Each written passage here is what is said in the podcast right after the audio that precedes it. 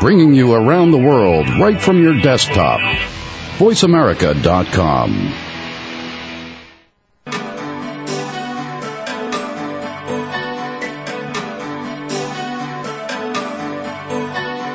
Welcome to Dr. Carol's Couch with your host, Dr. Carol Lieberman. All comments, views, and opinions are solely those of Dr. Lieberman, her guests, and callers. Now it's time to have a seat on Dr. Carol's Couch. Here's your host, Dr. Carol Lieberman.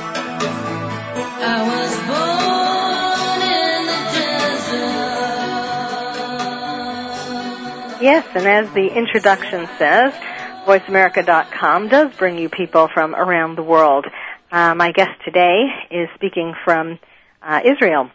And uh, you're listening to Dr. Carol's Couch, and I'm your psychiatrist host, Dr. Carol Lieberman. A lot is going on in the Middle East. I don't have to uh, remind you all of that. Um, today, my guest, uh, my year, I'm going to try my best to pronounce his name.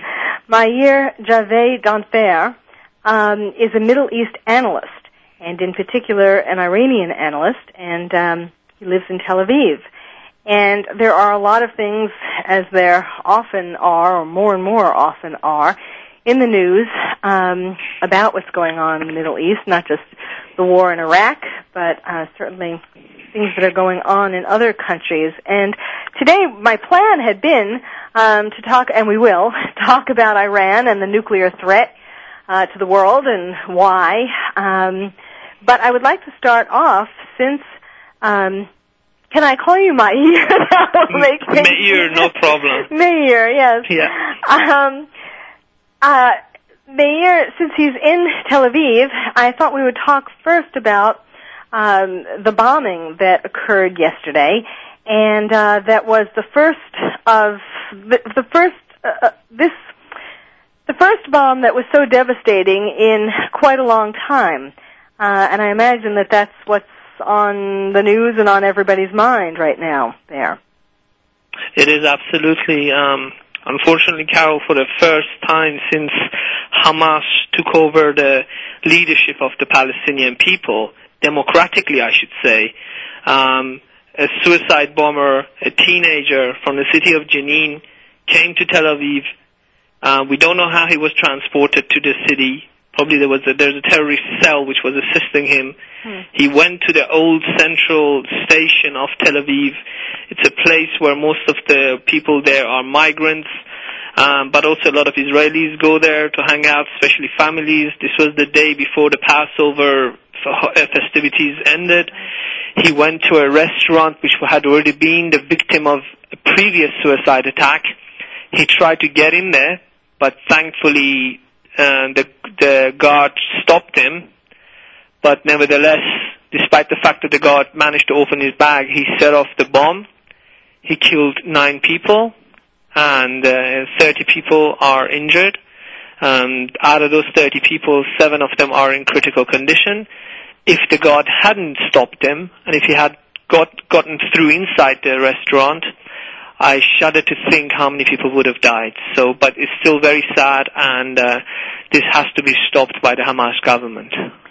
Now, I mean, I guess there were there were just seconds between the time that the guard stopped him and the time that he detonated his bomb. Is that right? Absolutely. It's uh, see what happens in a lot of these cases, Carol. They the switch for the bomb is inside their pocket, and uh, as he was opening, I believe his bag to show him, he put his hand in his pocket Hmm. and he set off the switch. Now it's almost impossible to to stop that.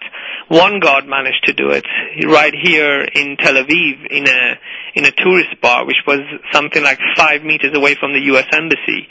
Uh, he managed to stop the hand of the suicide bomber going in. He arrested him, and and uh, the police came and took him away. And the, and that guard ba- barely spoke Hebrew. He was a he was an immigrant from Azerbaijan who had just come to Israel and was given that job, which is quite a low-paying job. But um, sometimes miracles do happen. Unfortunately, they don't happen all the time. Yes. I, so I guess is there. Um, uh, do a lot of the people who are guards know about that? I mean, is that sort of a um, has there been sort of an information campaign so that more guards would do that kind of thing, or more people who are on um, in those positions? The guards in Israel, despite the low wages that they receive, are quite well trained in majority of cases. I mean, even in I've seen it even in shopping centers. You know, they they sometimes uh, run uh, simulations where they ask somebody, one of the crowd, just to carry something like a fake gun. Do you know what I mean? Just to see if the guy is going to spot it or not. But then you have, you know, they have all these drills, so they are very well vetted. They are very well trained.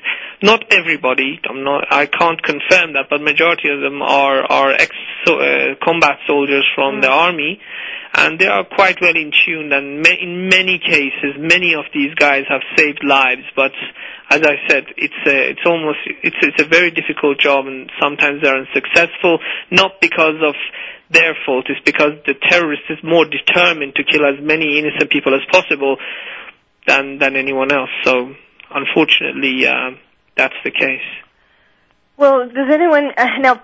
You know what was also particularly interesting about this um, suicide bomber is that he left a videotaped message beforehand. Could you tell us about that?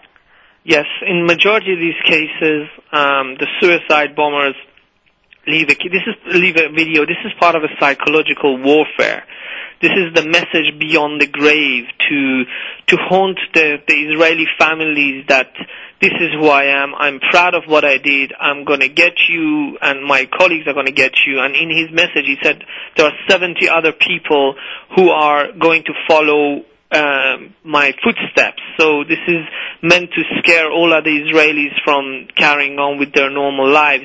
Now his video was its normal run of the mill. In another video, which was uh, recorded by another suicide bomber during the heydays of the Intifada, the the mother of the suicide bomber kisses him before he goes on, on, on video before the operation, knowing full well that her son is going to murder innocent people. And um, unfortunately, again, that, that, that, that was done for psychological uh, warfare purposes.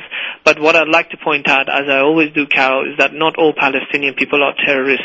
Not all Palestinian people want Israel eliminated. They are our neighbors we, our job is to find a way of living in peace with them and at the same time finding a way of uh, making sure that these terrorists who are a minority amongst them are defeated. Well, now that this would be a good spot for you to um, give us a little bit of your background, where you were born, and how you, why you're, um, what brought you to Tel Aviv. Um, I was born in the city of Tehran, a very big city, one of the most populated cities of the Middle East, and today I, I would say in a couple of years it will be the, one of the most populated cities of the world. It is a very beautiful, it's a very friendly city. It was a beautiful city, now it's full of traffic. You, you can cover one mile in one hour. So if you guys in LA, you think you got it bad, then Tehran, Tehrani citizens have got it much worse. Um, the people are very friendly, they're wonderful people, and uh, in 1987 I come from a Jewish family. Uh, we are from a two and a half thousand year old um, uh, community which settled in Iran after the Babylonian exile. Uh, the Iranian King Cyrus, um, uh, his son King Dar- Darius, uh, released all the Jews. Some went back to Israel and some stayed in Iran, and that's my family.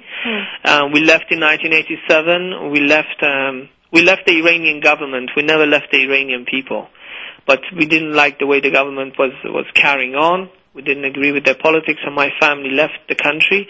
Uh, we went to the United Kingdom. Uh, my parents, after three years in the United Kingdom, emigrated to Israel. I stayed there for professional and educational reasons. And then two year, a year and a half ago, I decided to join them in Israel and I established a company that does analysis of 16 countries of the region, which is the first company in the Middle East to do it. Hmm. And um, what were you studying in the UK? I have a master's in international relations and strategic studies. I have a bachelor's in business and management, and I also have another master's in uh, management information systems. And I guess you're finding um, people. You were just telling me before we started the show that you did two interviews today already for other for Finland and uh, South Africa. So I guess you're in a um, spot where people are are really really want to know what's going on because it is true that um, the media um, doesn't in, in the United States and, and probably in other countries too don't really give a, as clear a picture as someone certainly who's living there. Um, somebody who was living there, I wish I could be living there now, but it's uh, slightly it's difficult when you're an Israeli citizen. But No, I you mean know, who's if- living who's living in the Middle East. Middle East, absolutely. Um, it is, I believe you mean, even when you live in Israel, you have a pretty good picture of what's going on in Iran because Iran is not as close society as many people think it is or as the Western media would like to make people believe that it is. Iran, compared to a lot of other Middle Eastern countries, is a very open country. It's, it's, it has something like 30 news agencies. You know, they report on different issues they carry out. They are subject to censors, but still, the, cen- the lines for censorship in Iran are much wider than many other places. They analyze, they address and criticize government policy in many areas.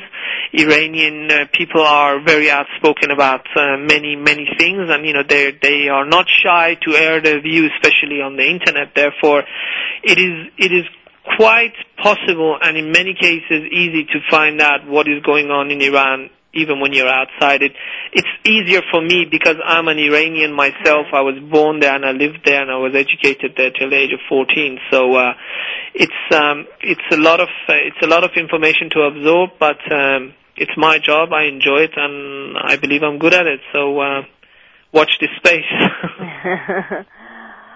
well, um, you know, I, I do want. To, I can see that we're about a minute away from uh, a break. Perhaps we can take that now. I would like to continue a little bit more about. Um, I have some more questions about the suicide bombing from yesterday, and then we'll go into uh, some talk directly about Iran and and what on earth is going on.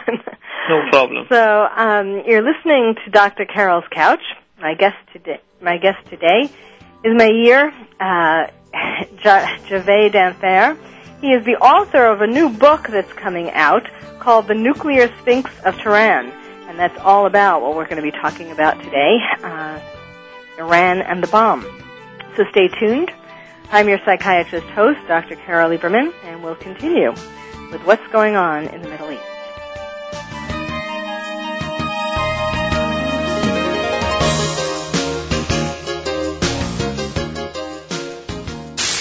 The powerhouse of Internet Talk Radio, VoiceAmerica.com.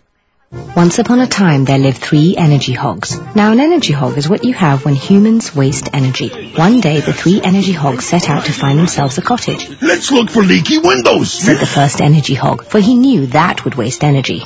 Let's for leaky doors. Said the second, Let's look for twigs then. said the third, for he had more blubber than brains. So they set off down the road. Presently, they came upon a tiny cottage where dwelt a clever girl named Dreadylocks. I hope it has leaky windows. Cried the first energy hog, I hope it has leaky doors. cried the second, I hope it has a bathroom. cried the third, for only his brains were smaller than his bladder. But Dreadylocks liked playing cool games at energyhog.org, and from energyhog.org she learned how to use energy wisely. So the three energy hogs were forced to look elsewhere to waste energy, and had to use the disgusting restroom at the gas station down the road. And the moral of the story is, to use energy wisely, log on to energyhog.org, or waste not, hog not. This public service message brought to you by the U.S. Department of Energy and the Ad Council.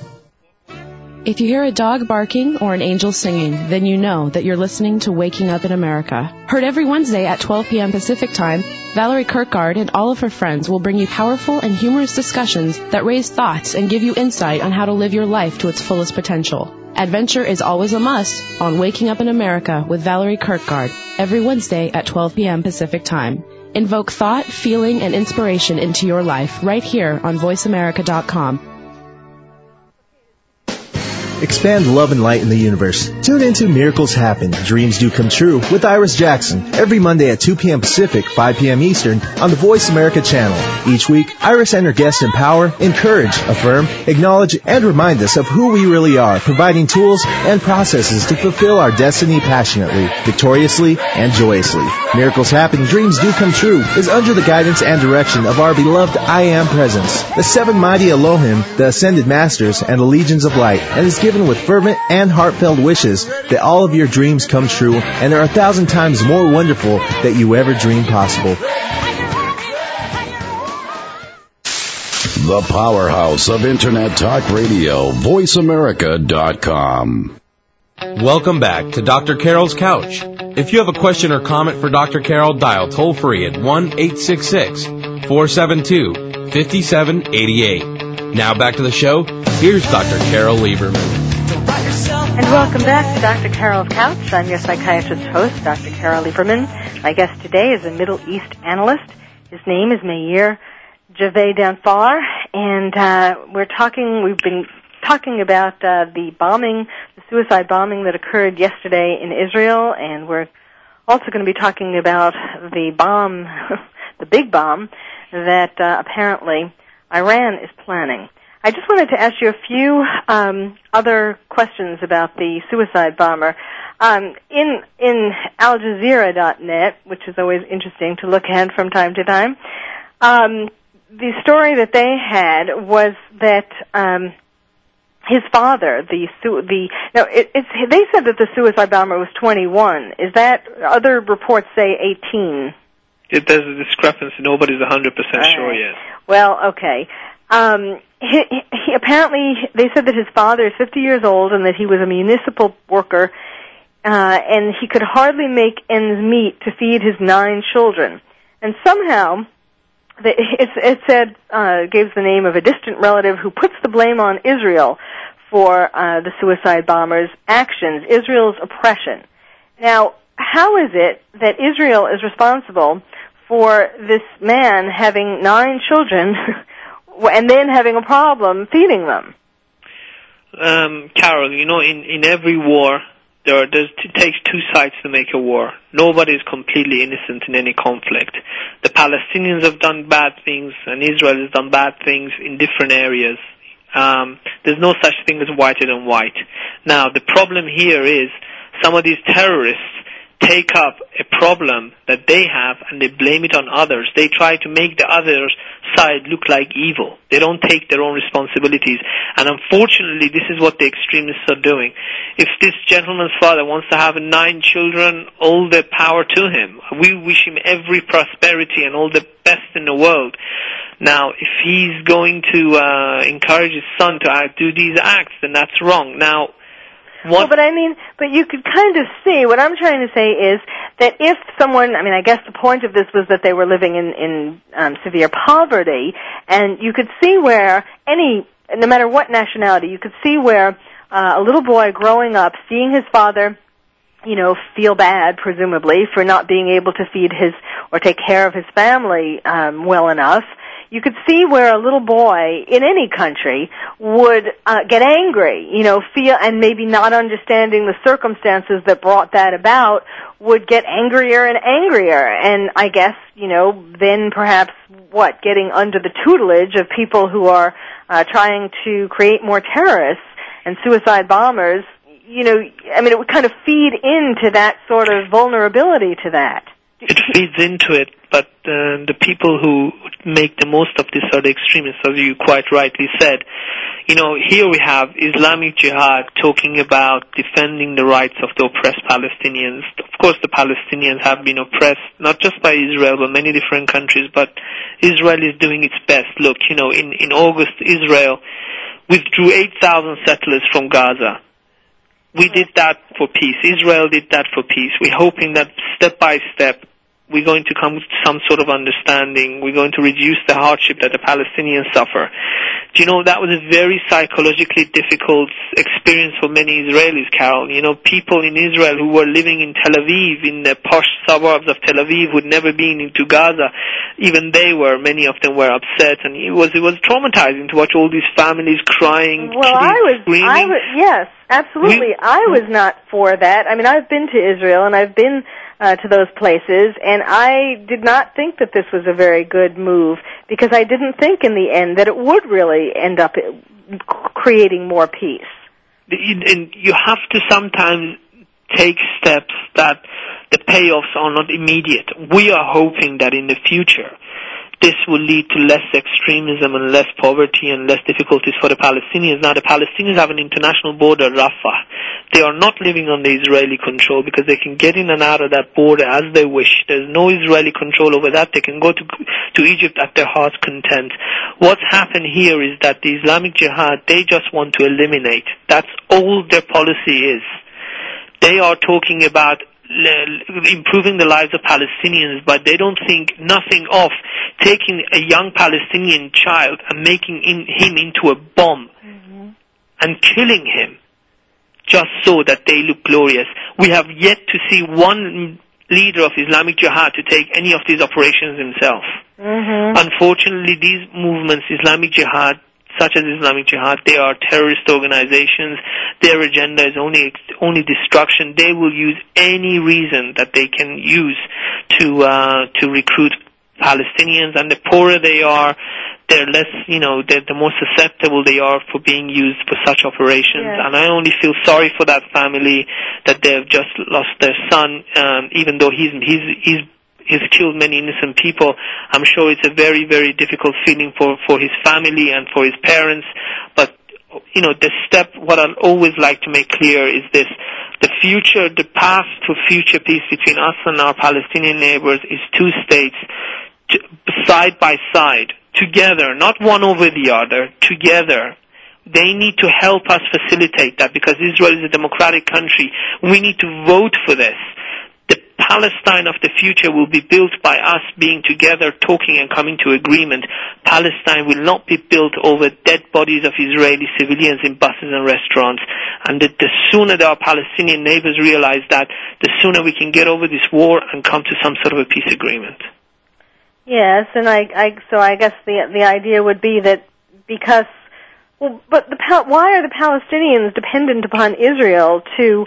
Um, I mean, it sounded like the, or at least from from this family or this that um, that there seems to be a kind of dependency or an expectation that somehow um, Israel is obligated to take care of the Palestinians and build their city, and you know, not just to get off the land, but to actually build, you know, somehow make that a prosperous country.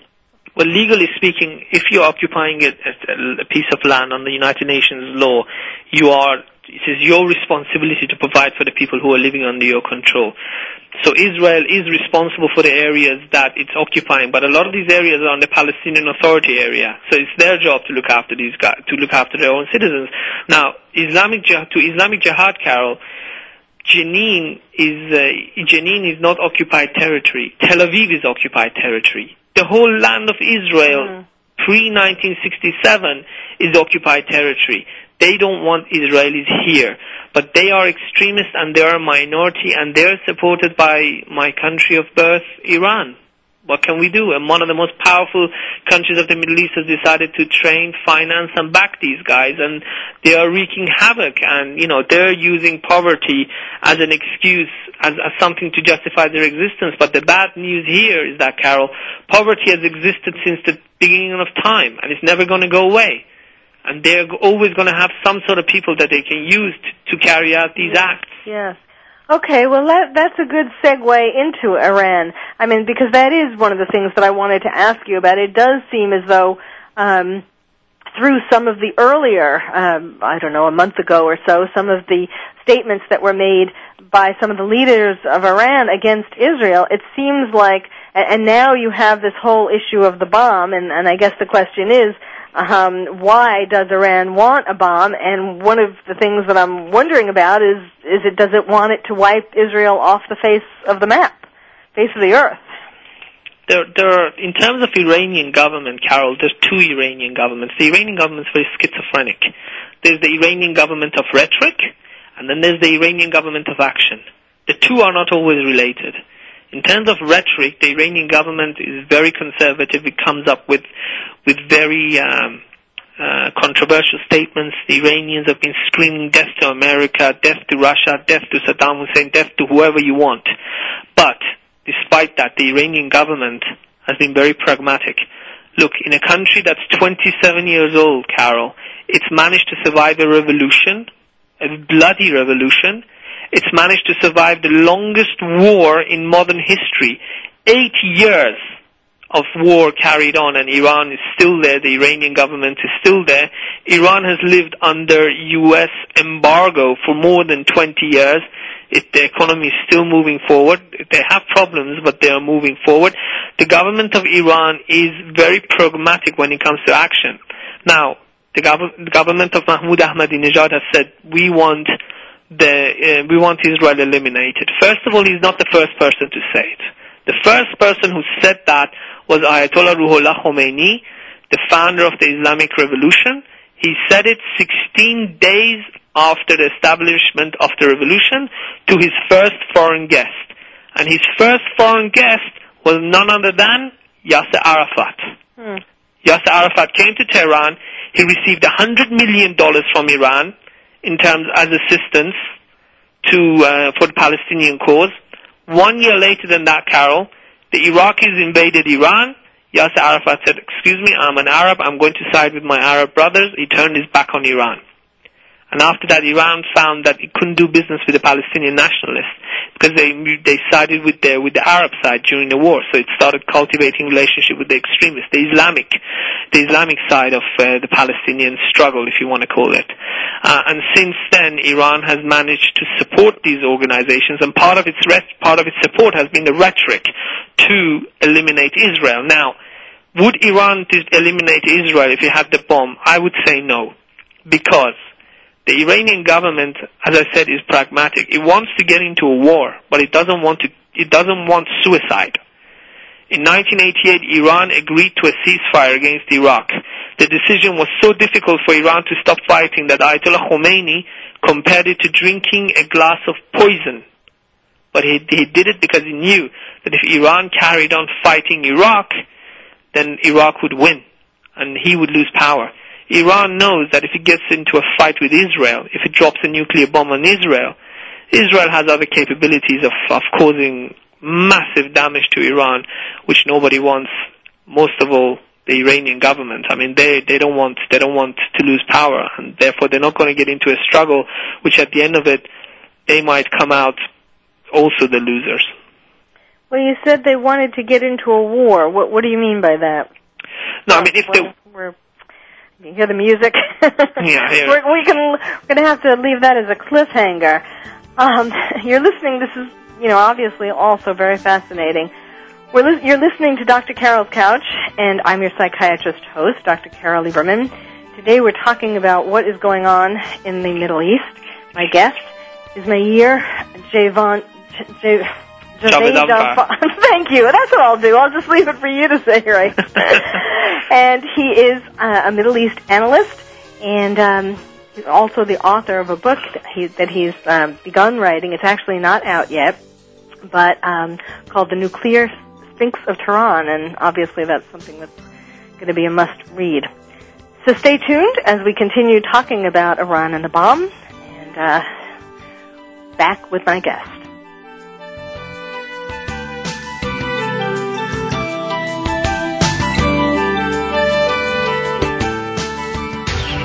Bringing you around the world right from your desktop. VoiceAmerica.com. Hello, this is Rory Garay, President of Greyhound Pets of America and host of Greyhounds Made Great Pets on Voice America. Join me every Friday at 11 a.m. Pacific and 2 p.m. Eastern for an insightful and enjoyable talk about one of man's best friends, the Greyhound. Learn about the history of the Greyhound, discuss proper obedience and training techniques, and find out more about the Greyhound racing industry and what they are doing to help the adoption effort of the former race dogs. If you own a Greyhound or just love dogs like I do, join me for Greyhounds Make Great Pets every Friday at 11 a.m. Pacific, right here on America's Voice, voiceamerica.com. Go beyond success and discover a deeper meaning to life. Join host Jeffrey Gitterman and his guests, the premier thought leaders in business, politics, science, spirituality, and culture, who have reached the pinnacle of financial and professional attainment in their fields, only to discover a profound lack of fulfillment with what our culture defines as success. So won't you tune in every Wednesday at 11 a.m. Pacific time to Jeffrey Gitterman and Beyond Success, redefining the meaning of prosperity, right here on America's Voice, voiceamerica.com. This week on Slice of Sci-Fi with Michael and Evo, our guest is Jamie Bamber.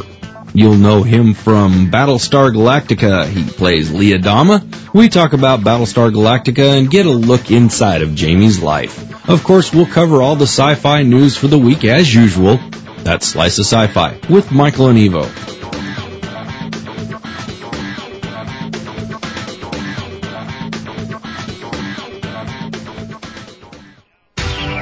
Bringing you around the world right from your desktop. VoiceAmerica.com. Welcome back to Dr. Carol's Couch.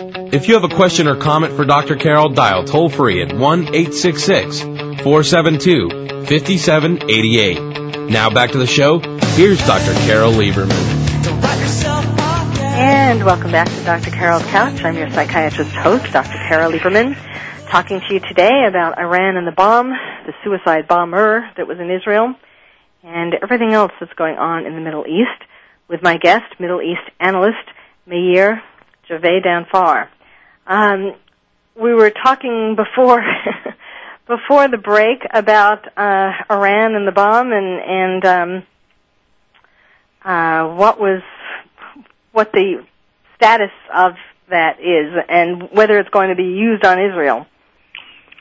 Um, in my opinion, Iran is not going to use the bomb against against Israel, as I said, because if Iran uses the bomb against Israel, it's going to suffer massive consequences, and the Iranian government is not suicidal. So I think it's very unlikely that Iran is going to use the bomb directly against Israel. What, what, what we were specifically talking about was you had said um, that you thought that Iran wants to get into a war, and what war is it that he, that they want to get into?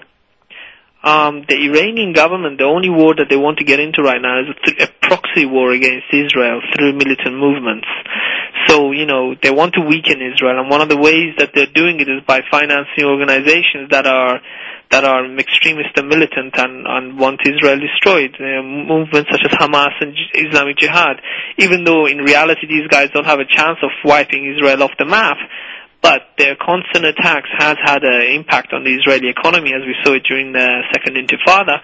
So therefore they will continue supporting these movements as, as kind of like a war of attrition to wear down Israel's uh, ability to take casualties. Okay, and so where does their wanting to create a nuclear bomb fit in?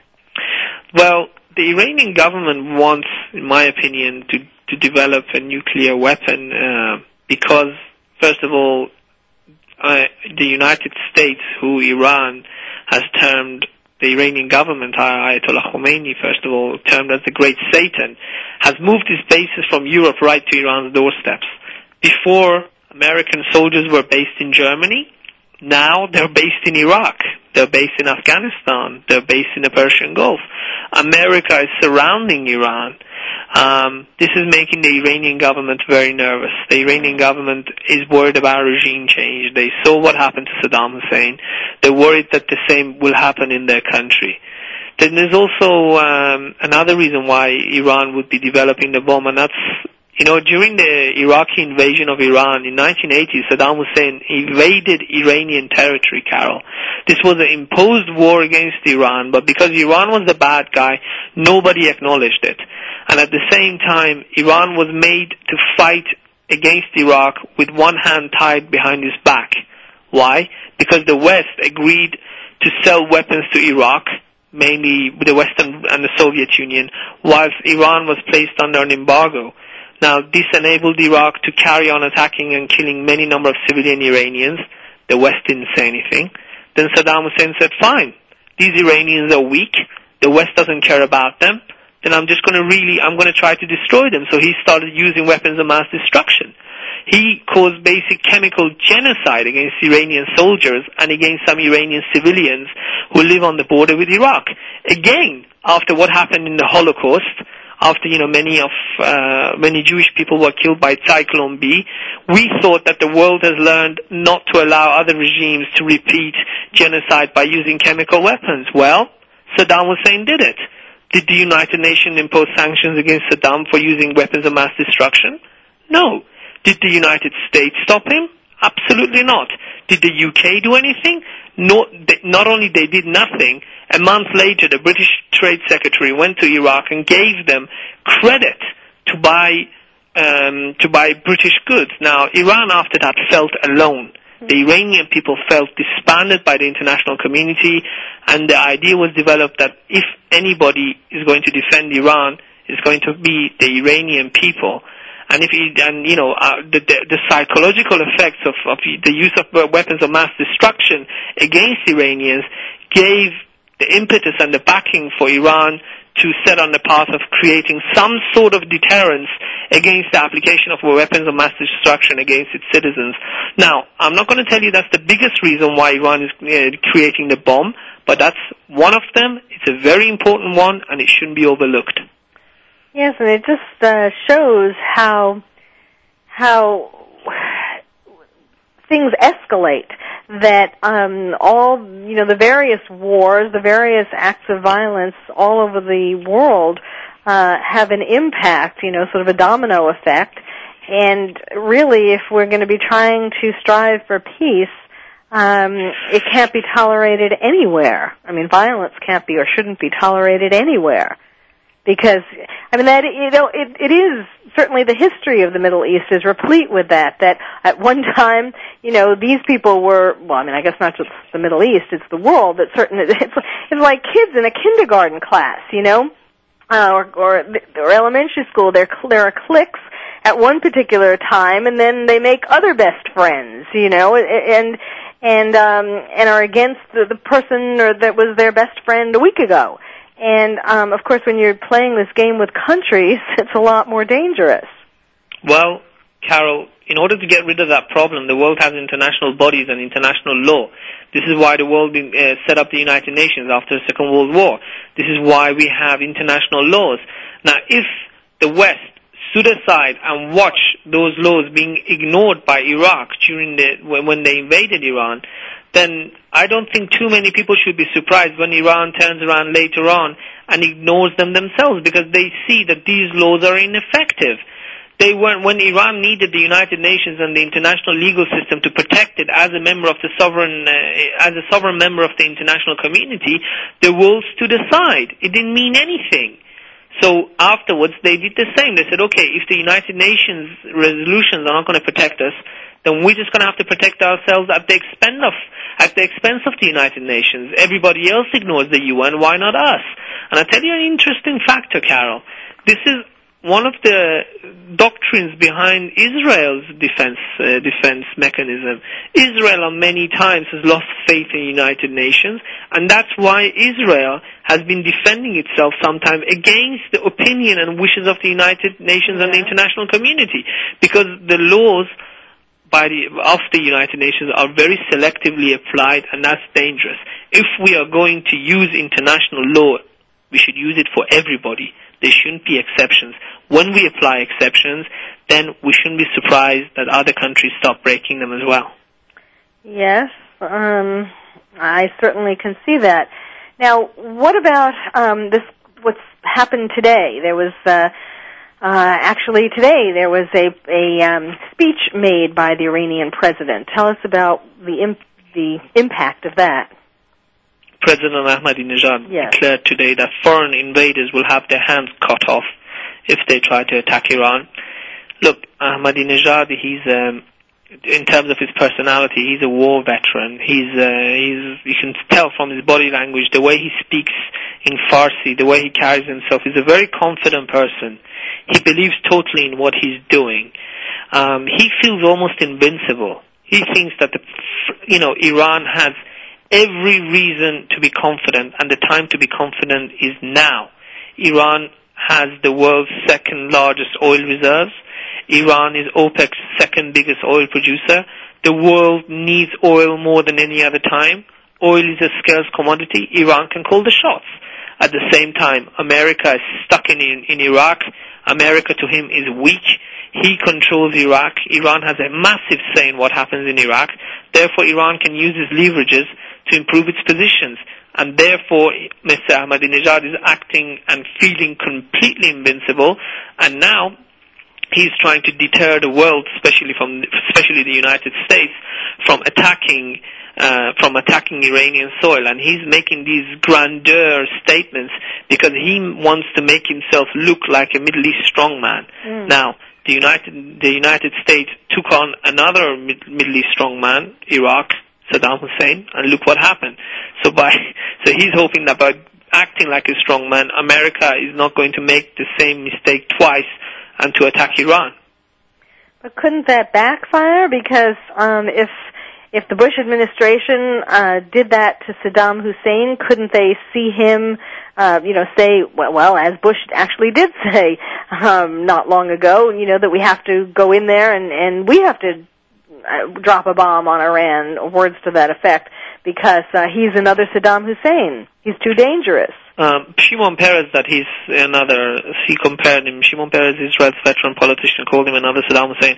I don't recall President Bush threatening military action. I think it was a, it was an article in New Yorker magazine which talked about it. Look, you know, Ahmadinejad knows that, but Carol, Iran, you can't compare Iran against Iraq. Iran is far more powerful. Iraq, before the U.S. invasion, uh, was uh, suffering from economic sanctions. It couldn't run its economy. It couldn't buy weapons. Iran is the complete opposite. Iran has been selling oil at very high price. All these years, Iran has been developing its defense industry. It has missiles that can reach Israel. It has missiles that can destroy shipping in the Middle East. Iran is a country of 68 million people. Iraq is a country of 12 million people. Iran, Iran is a very mountainous country. It's absolutely massive. It's going to be extremely difficult for the United States to get to to uh, to defeat this regime. The regime does have a certain level of support, and also in terms of its nuclear infrastructure. The Iranian government has managed to spread its nuclear installations all over the country and you know build massive structures under mountains, which makes it very very difficult for any attacking air force to destroy all these installations in one go. Therefore, Ahmadinejad has every reason and has every logic to to make these statements, and I don't think he's too worried about this, his statements backfiring because after what's happening in, in Iraq, I don't think the United States has can stomach another war and the approval ratings currently for President Bush shows that the American government, the American people, excuse me, are certainly not ready for another war in the Middle East. So all more of a reason why Mahmoud Ahmadinejad should feel confident to make these uh, statements. Well, do, what about the Iranian people? How do they feel about him and, and about these kinds of statements? Um, the Iranian people, um, the, the poor and, and lower class, they like him because he's their man. He's the, he comes from a poor, poor background himself, brought up in the southern uh, neighborhoods in Tehran where poor people live. He comes from a provincial area of Iran himself, but um, he's he's doing a lot of projects which is helping them, and you know uh, his economic projects um, are commendable. I, I commend them. He's, he's, he's developing Iran's infrastructure. Um, he's spending a lot of money. It could have an impact on inflation in Iran, but at the same time, it's high time that somebody started spending this oil money to develop the country. Mm. And people like that. People want to see the he's, you know, investment in the rural areas has increased by 180% in Ahmadinejad's budget.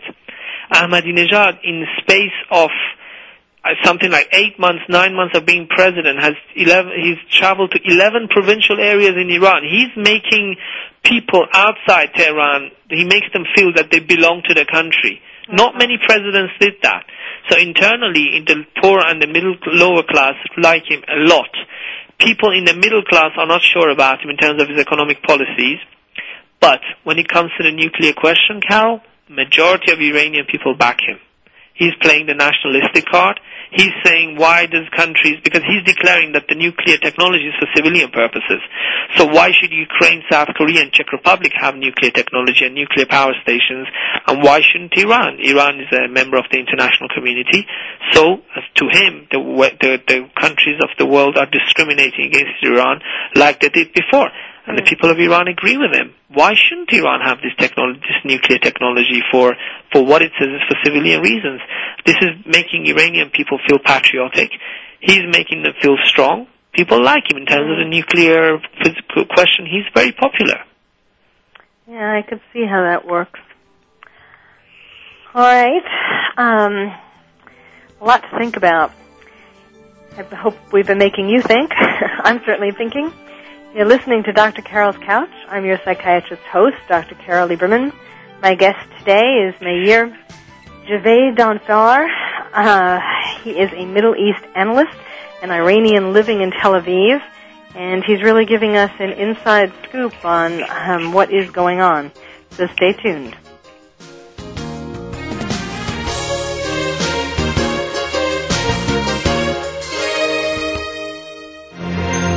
Unlimited talk at your fingertips. VoiceAmerica.com. West Coast Business Review and host Amy Campbell presents Show Me the Business. Each week you'll hear exciting guests give you vital information on advancing your business and career. Learn how others have built their empires, from best-selling authors to renowned entertainers. Listen every Tuesday, 3 p.m. Eastern, 12 noon Pacific Time on VoiceAmericaRadio.com. Visit our website at www.westcoastbusinessreview.com. West Coast Business Reviews, Show Me the Business, connecting you to the business world. World-renowned cosmetic surgeon and scientist Dr. Andrew G. Berman hosts Beauty in America, broadcasting every Friday at 2 p.m. Pacific, 5 p.m. Eastern on the Voice America channel. What is beauty? How is it viewed in a cross-cultural context? And what is the role of plastic surgery in society, careers, and life? Expert guests join Dr. Berman to discuss historic and current concepts of beauty and plastic surgery, as well as trends, advances, and gimmicks. Beauty in America with Dr. Andrew G. Berman finds out what is real and what is hype, right here on the Voice America channel, Fridays at 2 p.m.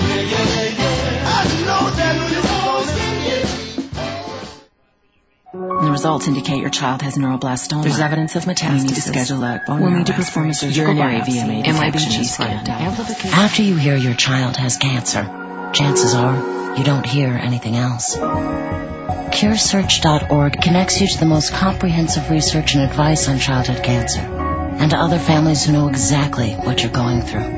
CureSearch.org. You're not as alone as you feel. Brought to you by CureSearch and the Ad Council.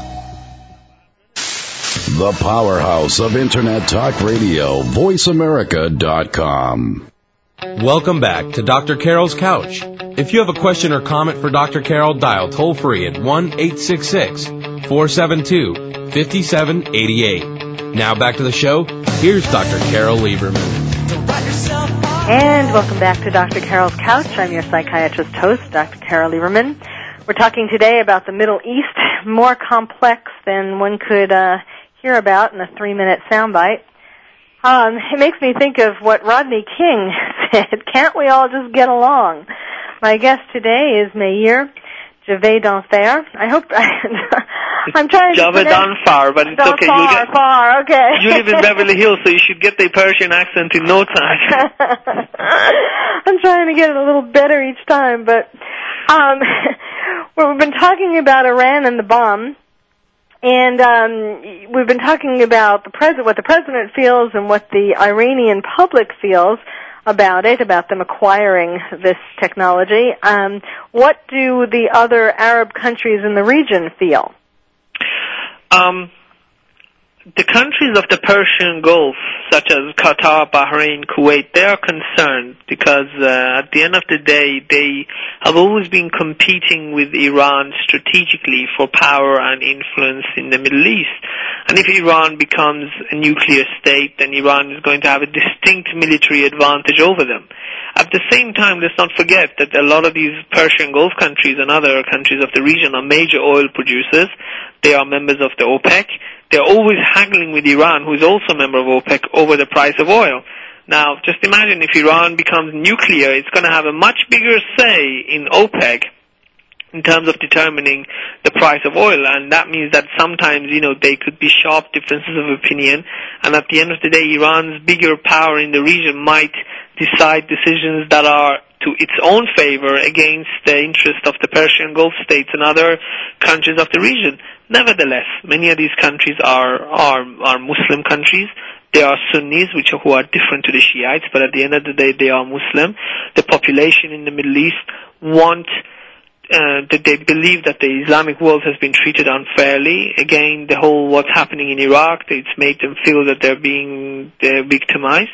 So they will want to see Iran um, win this uh, round of negotiations with the West over the nuclear over the nuclear issue because they believe that if any Muslim country is, is, is strong, then at the end of the day it will give them a, a, stronger sense of identity, more confidence, and perhaps it will be a deterrence against the West uh, entrance of Western forces uh, to the Middle East. So uh, there's a sense of concern, and at the same time there's a sense of uh, support for for Iran's uh, nuclear program in the in the Arab world. Yes. sort of banding together against the United States. So it really seems like um, the idea to uh, to start a war um, in Iraq had far greater um, ripples than President Bush anticipated. Not just ripples, advantages, benefits. This was a dream come true for Iran. President Bush, in a space of three weeks, did what Ayatollah Khomeini couldn't do in eight years. Mm. He got rid of Saddam Hussein and he put the Shiites in charge. The Shiites in Iraq are very much affiliated and under the influence of the Iranian government. A lot of these politicians you see who, uh, Shiite, Shiite politicians who are dealing with the United States right now, Carol, many of them lived in Iran for many, many, many, many years. A lot of the soldiers who fought with Iran, Iraqi soldiers, who, Shiite soldiers who came to join the Shiite army of Iran to fight Saddam Hussein. These battle-hardened soldiers are back in Iraq, setting up intelligence cells. They're setting up businesses. They're setting up Iranian influence. This has worked like a treat for the Iranian government. Mm. And at the other side, America's other adventure in the Middle East to get rid of the Taliban government. The Talibans were actually quite anti-Iranian. They were killing a lot of uh, Shiite um, Af- Afghanis who were affiliated to Iran. You know, in Mazar-e Sharif, the Taliban killed Iranian diplomats, and there was, you know, Iran amassed its its troops on the border. President Bush came, got rid of the Taliban, and now with the help of the Northern Army, and now you know the the Shiites have a much better position in in in Afghanistan. So, in many ways, what President George Bush George Bush did worked to Iran's favor. Hmm. Wow. And uh, I, I guess without foresight or without having uh, enough understanding of the complexities of, and the interrelationships of the region. Well, okay. In the brief time that we have left, what would you do if you were, uh, I don't know, president of uh, of the UN or of uh, Iran, or well, how do you think this could be solved? If we're going to use the international law, if we're going to use internationally binding laws to solve this issue, then we should stick to its protocols. If we're going to say that Iran is cheating, and we're going to use the non-proliferation treaty to say that Iran is cheating, then we, the international community, should find evidence to say that Iran is cheating and Iran is not adhering to its commitments under under the non-proliferation treaty. So far, Carol, nothing has been found. So far, there's no smoking gun that says yes, Iran is building a bomb. Intelligence agencies are doing it, but intel- intelligence agency reports are not the criteria for judging countries in the international legal system. What is the criteria? Are inspections? Are the mechanisms applied by these international organizations such as the IAEA? Well, how does that work though? If the president is saying we have this, why are the people who from the UN who are um, whose job it is to discover them? Why are they having trouble finding it? I mean, the is president, it the president has never said we have a nuclear bomb. He's never said it. well? Iran, Okay, but does it have to actually be the bomb itself, or just a certain level of technology? uh, the, the certain level of technology that Iran has today is uh, still hasn't crossed crossed the threshold of civilian into military. Iran is enriching uranium at three and a half percent. That's still very low. 164 centrifuges. That's still you can say that is for um, for you could say for laboratory purposes or for civilian purposes.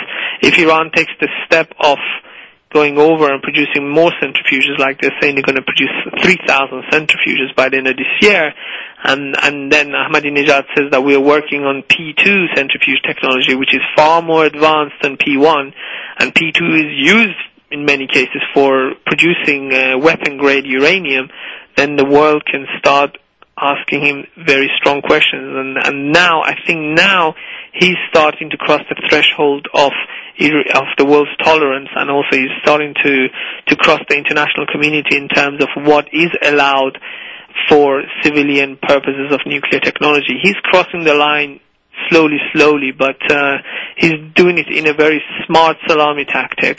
And, you know, he's caught the world divided. Carol, Iran has been playing a very sophisticated chess game with the international community, with the Western world.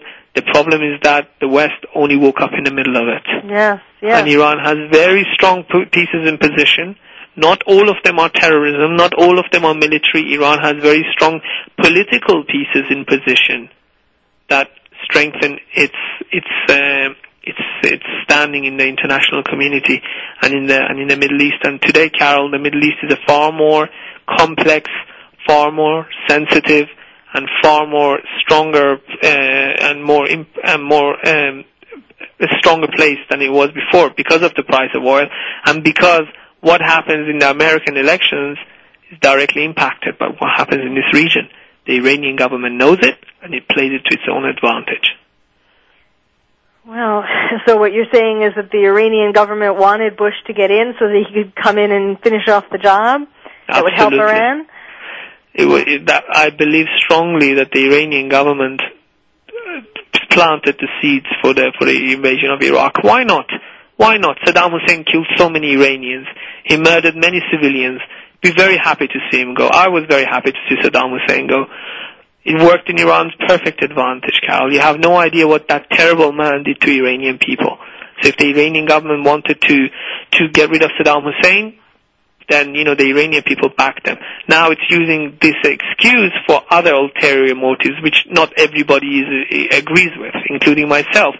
But the Iranian government, I think, another Iranian government would have planted the seeds for the overthrow of Saddam Hussein because he was an, he was a sworn enemy of the Persians. He was a sworn enemy of Iran. Even during the time of the Shah, he always had his eyes on Iranian territory. And to get rid of some someone like that would not be to the to the disadvantage of the Iranian people. hmm Well, I think that the way that you put it just now about the chess game, that I think you're right, playing a very sophisticated chess game that the America woke up in a little too late. Well, talking about too late, I hear the music playing. I would like to thank you so very much for making uh, a very complicated situation uh, at least a lot clearer. Um, I I would want to give out also your website so that people can go and it's there is a lot more information on the website uh, that you can find out about. It's the his website is irananalyst.com. I R A N analyst.com. And uh, I'd like to thank you very much, Meir Javed Alfeller, and for joining me and uh, being on VoiceAmerica.com and for uh, your insights. Undoubtedly, I will be calling upon you again as uh, as things move, as, as people make more of their moves in this chess game. So thank you very much. And you've been listening to Dr. Carol's Couch, and I'm your psychiatrist host, Dr. Carol Lieberman.